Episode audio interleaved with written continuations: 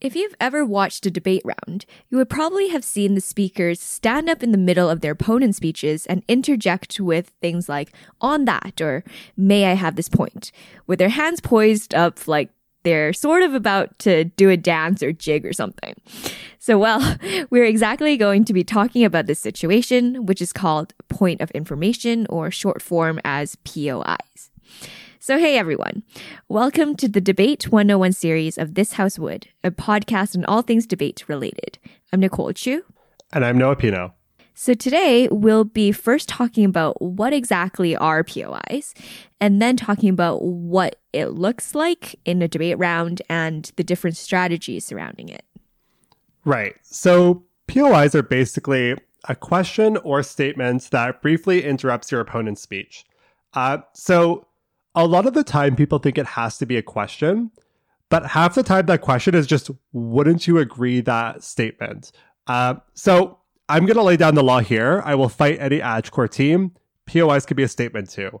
But the intention is that you can engage with your opponent's arguments during their speech by pointing out flaws or holes in their argument, maybe looking for ways to insert your own content as a front half team. And again, either offer a direct rebuttal or disguise it as a question in some way. And what it looks like, so I was very interested, Nicole was like, you may have seen speakers stand up. And I'm like, not everybody who started debating quarantined.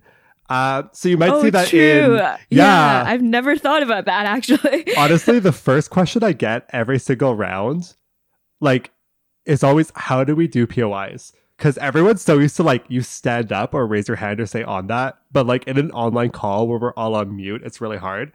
So some other things that might look like online are usually you type it in the chat. So I always tell people to just default to typing it in the chat, that you have a POI, not your whole question. I said type your POIs in the chat. And someone just, typed out, a paragraph for the PM. And I was like, bro, you expect them to read that for you? No. So just type POI, just like you would only ask POI. But yeah, some other things on just how they work, aside from just offering that refutation or question, they can't be over 15 seconds or else the chair will yell at you or the speaker will yell at you, often both. And you also don't automatically get accepted. So it's at the speaker's luxury or decision to take you or to take your question. Obviously, we expect speakers to take your POIs and we expect them to engage. But just because you have a question doesn't mean you start speaking or they have to take you. So think of it it honestly is exactly what it sounds like. It's a question that you can optionally take. It's a great opportunity for you to show that your team is directly engaging with another team, both by taking one and by giving one. So when would you give a POI in a speech then? So POIs can be given after the first minute or before the last minute of a speech. That's for 7-minute speeches, by the way. For high school 5-minute speeches, it's 30 seconds on either side. But that section at the end of the speech is called protected time. No POIs can be asked during that time. Other than that, it's free game. So you should ask a question whenever you think it's strategic. You shouldn't give POIs too often.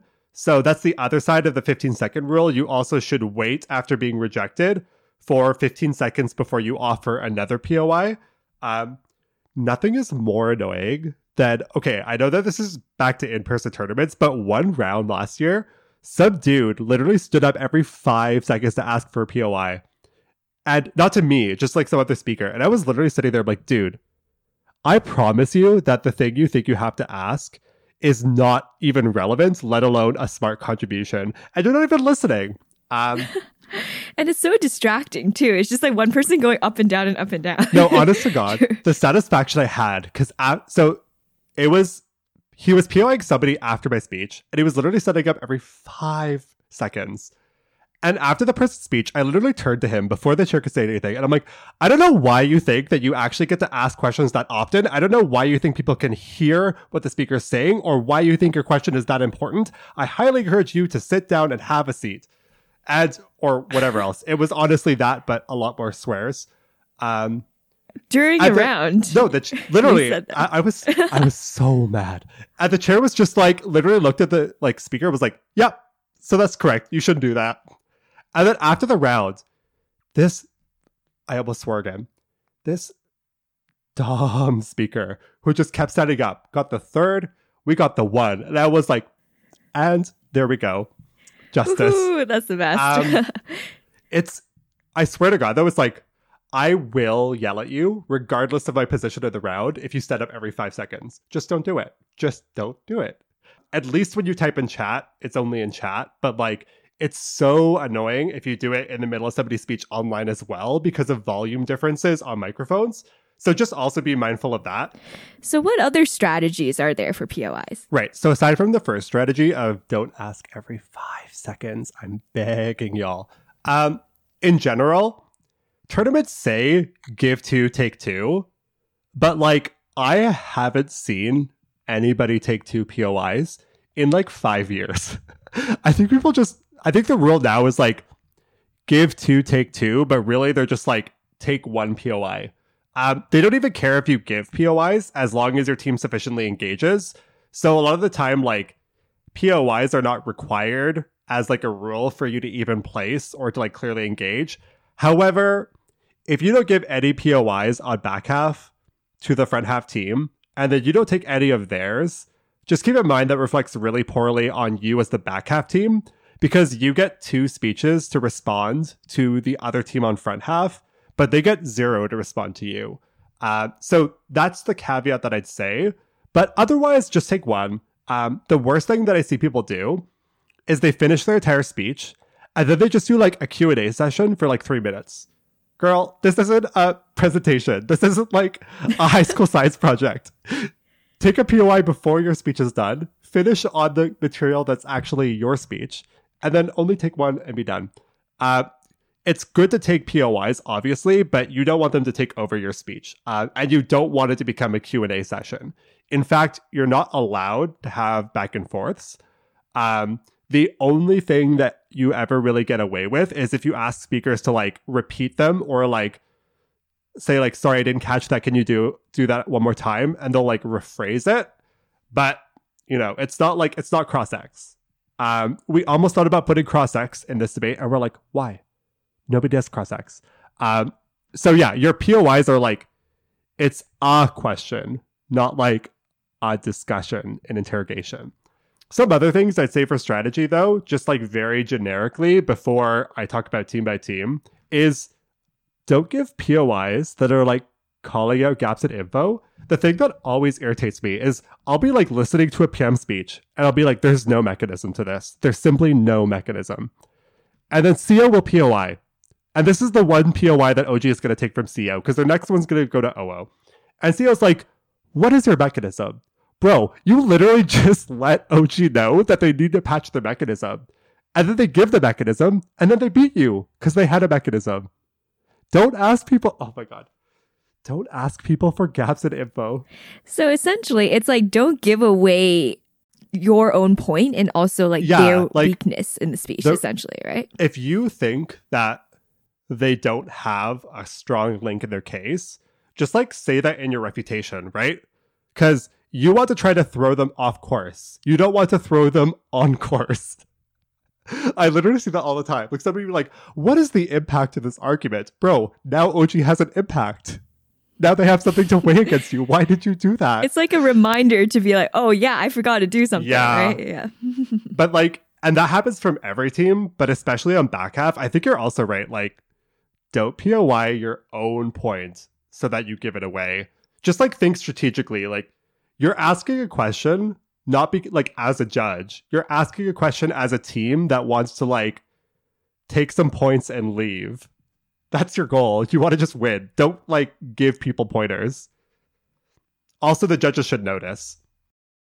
Right. So what about staying relevant? Because you said that for back half or front half should POI back half and like something vice versa should happen too, where back half should POI front half as well, right? Mm-hmm. Yeah, so I think when you're POIing, something you should keep in mind is that The main reason that POIs are useful, at least in my opinion, or the main thing that they offer exclusively, is the ability for direct engagement between teams that wouldn't normally directly engage, or between speeches that wouldn't directly engage. So, for example, there is never a time where a closing opposition speaker speaks directly after an opening government speaker. So that is a chance for, and obviously vice versa, opening government doesn't speak after closing opposition. So making that comparison between those two teams is really hard if we don't see directly how the teams engage with each other or how they're telling the judge to actually look at that engagement. Because you could also POI things that tell them how to view the comparison, not just refutation. So try to take POIs especially from the opposing team on the opposite half. So like if you're front half, try to take some from closing. If you're closing, try to take some from front half. But the other thing also is like try to take one from each team on the other side. So I would say like if you're opening government, there's really no reason why you have to take two POIs from opening. There's really no reason why you would like not give yourself the chance to engage with the closing team.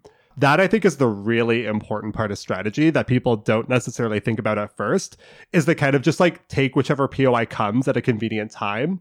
But you can request POIs, like you could ask if a team has one, and you should try to prioritize POIs from teams that wouldn't otherwise directly engage with you. Great. So what about like more speaker by speaker strategies? So I would say, again, this isn't exactly speaker by speaker, but just remember as back half, you don't want to give away your extension. So you shouldn't give a POI that lets a front half speaker run your case. I've seen so many rounds where like, imagine that Mpreg motion. Like, for those of you that skipped the last episode, Mpreg is assuming it's feasible assign a pregnancy randomly. Imagine if OG is starting and OG is like, so we think it's not good that only women are pregnant. And then CO POIs, and they're like, what if we just made men pregnant instead? Bro, now both OO speakers can run that counter model. So you want to be really careful, right? You don't want to give away the direction you're trying to steer the debate. You want to be very safe on back half with your POIs. And as a front half team, like, listen to what your back half POIs your opposition and try to like fish for those points to try and steal them. Because like, why not? You could steal them. It's allowed. You'll win. So that's, I think, really for speakers, like really think about if there's speakers left that could take your material. That's especially true as closing opposition because there's two possibilities for a speaker to do that on OO. Otherwise, you should try to POI as a front half team into back half to reinsert your material, especially into the whips. Because a lot of judges will just like forget front half framing or not have it fresh in their mind. So if you can use your own case or your own constructive as the refutation or as the weighing, that's a really strong strategy for POIing into whip speakers. That's often better than just refuting the whip, right? Because you want to try to tell the judge how to compare the teams at that point, not just like poke a hole in the CO case because you can. And remember, like the aim of a POI is always to stay relevant in a debate round. So a lot of these strategies that we're talking about, they just reflect the best way to achieve that, the best way to stay relevant. So for a front half team, that would be to POI your own case. As a back half team, that would be not spoiling the one way you could have new material by exposing your extension early. Yeah, so what exactly is the difference between POIs and POCs, like point of clarifications? So point of clarifications, they're a question that clarifies the model. But a lot of people give these clarifications and it's just a POI. Don't do that, because if I was PM and I received a point of clarification asking me about my model and it was refuting my model, I just look at the judge and I'd say, that was a POI, so I'm going to answer this POI, and then I am under no obligation to engage for the rest of my speech. So it's to clarify, but keep it for the sake of clarifying. If somebody isn't defining a key term, like assuming there was no info slide for like what is textualism, if a debate is about the legal precedence of textualism as opposed to other legal interpretations, you might ask them, like, what definition are you using for this term? So those don't count towards engagement, or at least how the judge will engage you, because it's the same as a model is intended to just make the debate fair and clear. Point of clarifications are also designed for that. I get asked a lot, can closing government, point of clarification, open a government? And the answer is no, but I really wish they could, you guys. I really wish CG could let OG just, like, know that they're wrong. But you can't. Life isn't fair. You would say, like, POIs are a lot more common. Like, POCs, in my, like, history of, like, debate, like, I don't remember that many debaters actually using POCs that much. Yeah, I mean, like, do you ever remember even receiving a point of clarification that wasn't just a POI, like just refutation? Not normally, honestly. Yeah. Yeah, girl, like dead off half the time, they're just like secretly a POI. They're secretly a way to like challenge people. If you're modeling correctly as OG, you shouldn't be receiving point of clarifications. A lot of the time, like teams will try to eat up your time by being like, hey, I have a point of clarification on like a really heavy model motion. And they're like, how will you enforce this? They're like, bro, I don't care. That's not what the debate is about. So yeah, I mean, they're common. Like people abuse point of clarifications. And I'd honestly say, sadly, that this is more common than actually having a good one. But like clarify things that are relevant to how your extension would be perceived. So like if you're going to run a developing world extension, you may want to clarify if the house is Canada or if it's the entire world, right? So try to think of things like that. Just like, only offer it. I'm begging y'all. Guys, I know it's debate, but like, don't break the rules with POIs. Don't ask every 5 seconds and make your points of clarification actually points of clarification. And I guess if you have tuned in for our previous episode about interpreting motions and modeling, technically you shouldn't have a POC from another team. That's anyways. Right. You should just be perfect. Exactly. So RIP to you, but I'm different. Honestly, I think like points of clarification, a lot of people are really concerned about how they work, but you probably shouldn't encounter them. The one thing that's kind of fun about them, though, is if OO is countermodeling, I feel like you could point of clarify an OO team. I feel like that's allowed. So it seems like it's only for op, but I guess if there's a countermodel, you're also able to do that. But again, don't abuse that. I've like never really seen that. So be careful. So what are some last comments or strategies that you have for POIs? Okay, so this is my secret technique that I teach all of my students and all of my novices. And honestly, like, I think it is the call of your front half.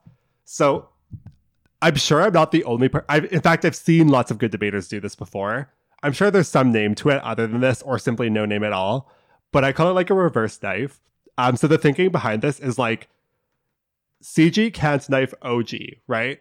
But there's nothing that stops a front half team from knifing a back half team, except for the fact OG doesn't speak after CG, right? So like the front half doesn't speak after the back half, obviously. So your POI could just be like, closing government is completely off. The real comparison of this debate is what we told you on OG. And then give your question or comparison. So you could use your POIs on front half as like, it's kind of like you ask a question, but like the real message to the judge that you're sending is how they should view you in comparison to your own back half. And you're just using the POI as like a vehicle to say that. For example, when you're inserting your own material into the like op whip to try and make that comparison, you can include as a preamble to that question why your material is the more important focus of the gov bench than the closing government material. And you can be like really explicit with this because I guess there's just nothing that stops you from knifing back half. So like unlike back half normally that can't refute their OG, I feel like OG could just call their back half dumb. Like I think they could get away with it. I think that's law. All right, great. So that's the perfect place to end. So thank you so much for joining us for the Debate 101 series. Stay tuned for more on This House Wood. Please follow our podcast on Spotify, Apple Podcasts, and Google Podcasts, and our Instagram at THW Debate Podcast. Thank you.